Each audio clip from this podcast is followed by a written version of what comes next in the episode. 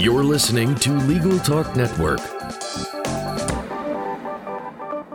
Hello, this is Laurence Colletti, producer for Legal Talk Network. I'm here at Legal Tech West Coast Trade Show in the Westin Bonaventure Hotel in Los Angeles, California. I'm currently in our recording room with Mr. Hunter McMahon. He is the Director of Discovery and Technology at Driven Incorporated, and their tagline is end to end platform for any e discovery project. Welcome. Thank you. So tell me a little bit about this end to end platform for any e discovery project.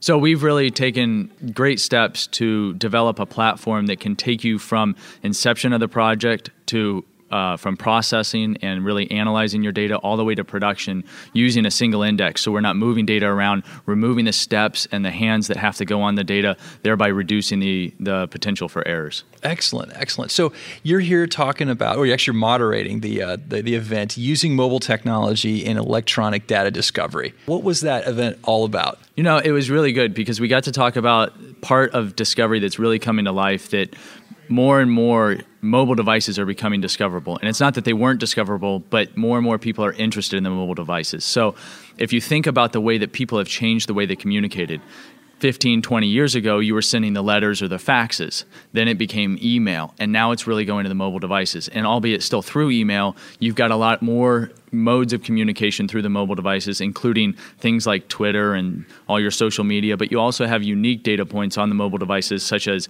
text messages and Snapchat, a big popular one, that's starting to come up more and more. And the attorneys and counsels are turning to that for great sources of information during the lawsuits. And it, it you know, it, the problem with it and what we talked about yesterday was really how it's different than your traditional sources of information. So the computer is one element, but the mobile devices tend to be a quicker turnover in data sources. So you have to go get it faster. You have to make sure you take additional steps. You have to make sure that you have the appropriate technology to capture it. But you also have to make sure you balance the privacy and the security concerns that go along with mobile devices because they have that data transit. You know, the, the data is really going on and off those devices so quickly that you have to make sure that you, you go get it quick. You know, I've uh, actually had the pleasure, uh, and I, I, put that in quotes sometimes because some of these projects are difficult. I've done a little bit of the document reviews in the last few year projects. I'm sorry. yeah, no, it's it's interesting, and to me, you know, I think one of the the biggest takeaways for me being part of those projects is how fragmented everything gets. And so, you know, luckily uh, our projects were limited mostly to email and some of the actual documents sent back and forth. But I couldn't even imagine trying to cover social media and you know Snapchat. I mean, that's gone in what a second or two. And well, it's gone, but it's not gone. If you if you've read some of the recent articles, part of Snapchat, for example, is that what Snapchat does is change the extension on the back of the picture or the movie or whatever was sent. So it's still on the device. You just need to know how to go get it. Same thing with pictures being deleted and all of that. That on the mobile devices, now the problem is is that the deleted space or the slack space that we're so familiar with, that overwrites more quickly on a mobile device because there's less memory. However, it's still there. So if you get it quickly, like I said before, you got to go quick then you can still get some of those informa- that information that you're used to getting from the hard drives. Oh, that's really interesting. I didn't know that. yeah, um, nothing is deleted. Nothing. Well, like, uh, uh, up to a certain period of time, right? So, so Snap. I mean, there's there's an expiration with Snapchat. So, uh, so I actually, ironically, I give my aunt a hard time. She gets Snapchat, and my cousins use it a lot, and she will take a screenshot of the Snapchat before like when she goes to view it. So she actually has an archive of everybody's Snapchats in her pictures albeit not in the Snapchat ad, app anymore, she still has a lot of them. So don't send her anything that you're going to be embarrassed about. Okay, so don't uh, send your aunt anything that you don't want seen in court. Don't don't send anybody anything that you don't want to see in court. We used to at the law firm I used to work at. We used to give pins out that said "Caution: This pen contains ink. Be careful what you write."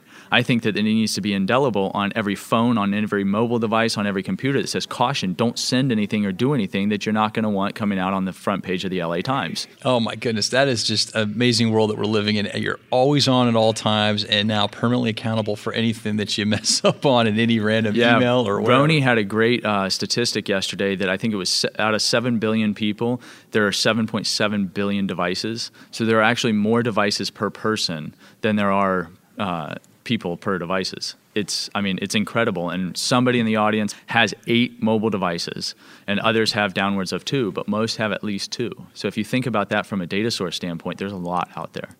That's a lot to manage. And so now you guys talked about that a little bit. The, you talked did you you mentioned the the amount of devices. And so I guess um, because you're you're in e-discovery, you know these the firms uh, trying to get information. I mean, what's a good strategy? I mean, let's say you're a firm and you're requesting information, you're in that stage of litigation. And what are the first steps a firm needs to take? You know, what do you need to focus on first? I mean, you're, you're talking about it. You've got expiring deadlines for some of these uh, social media uh, you know platforms and information you've got emails you've got and there's so many different things to look at I mean, what is your advice for firms that are coming to you where do you start? So, the best source of information, whether it's mobile devices, personal devices, company devices, or even computers, are your custodians.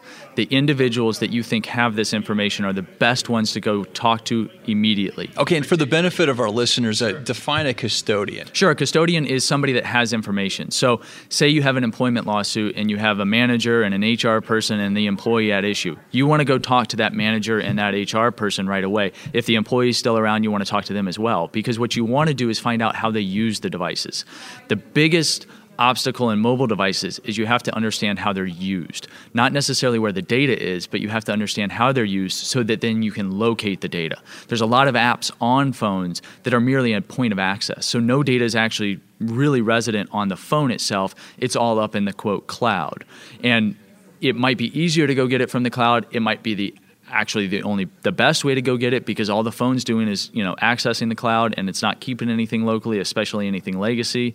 So you have to understand how the data is being used so that you can understand where it is. Then you work with whether it's IT, whether it's custodian or you know counsel or whomever to make sure that you put the appropriate protocols in place to capture that information as quickly as possible. Always keeping it in a reasonability element of the case. You don't want to go start collecting a thousand phones out of the on the outside chance that there's a text message out there kind of thing and you've got a small case. You want to keep it in perspective and proportionality so, but you need to understand it. So you do the legwork to gather the information so that then you can make an informed decision. What phones do i really care about? Out of these 100 people that we think might have a text message who are the most likely 5 or 10 or 20 that we can reasonably go grab real quick and see what we got? We may expand from there we may draw it back that kind of thing. The one thing that in a corporate world that you want to really focus on is do they have an MDM solution and do they have any BYOD or COPE or company owned devices?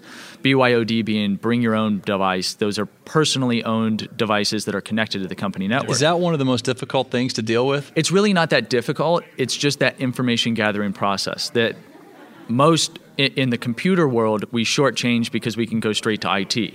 In the mobile device world, we have to kind of navigate it a little bit more because there's expectation of privacy that you really have to make sure that is there. So you've got an employee that in a company that did not have a BYOD policy that explained to them that if they connect to the network, the company has the right to come get their device.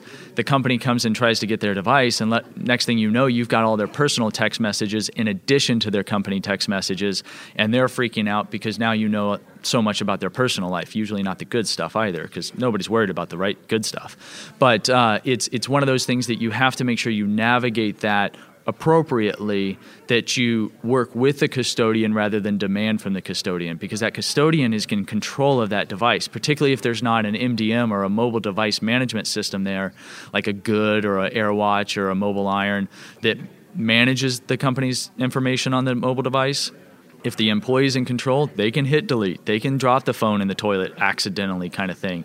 And you want to make sure you stay on their side. So take the steps and make them feel comfortable. Make them say, Look, I don't care about your other text messages. In fact, what we're going to do is we're going to use this other third party to make sure that we only get the ones we care about back and forth between the numbers we care about. Can you work with us? And when you take that approach, oftentimes the custodians, particularly if they're you know a fan of the company they're going to work with you because they don't want to have you know they don't want to be involved. If they can give the information away and step away from the case that's usually the route they'll take. So it sounds like uh, from an e-discovery point of view custodians are your chums. Yes Great. So obviously this this was a much more complicated uh, speaking event than we're going to be able to get into on this uh, this particular interview. But uh, I just would like you to share with us three major takeaways that maybe you learned or maybe you think are are worth uh, our listeners hearing and other attendees of this conference. Sure. No, absolutely. So the first one would be preservation is king when it comes to mobile devices. You want to make sure you get to them quick and you want to make sure you handle them appropriately. The second thing is make sure you you handle them appropriately from a collection standpoint. That you don't try to go an old paper route and take a picture of the phone or just take a screenshot of the phone. It's too easy to alter a contact's name in the address book so it appears that it's a text message to and from somebody. So you want to make sure you take those steps. And third is if you can negotiate with opposing counsel, so those expectations with opposing counsel are set early on. Are you going to go to the mobile devices or are you not? And if opposing counsel isn't willing to agree, go to the court. Do not take it on yourself to just say, well, it's too burdensome. You really have to have those agreements, whether it's with directly with opposing counsel or whether you get the court involved.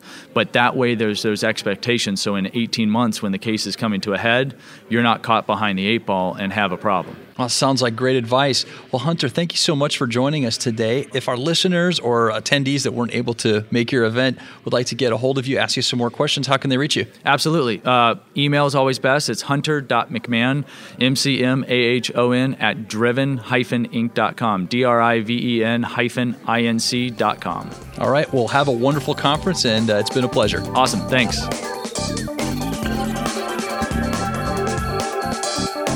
The views expressed by the participants of this program are their own and do not represent the views of, nor are they endorsed by, Legal Talk Network, its officers, directors, employees, agents, representatives, shareholders, and subsidiaries. None of the content should be considered legal advice. As always, consult a lawyer.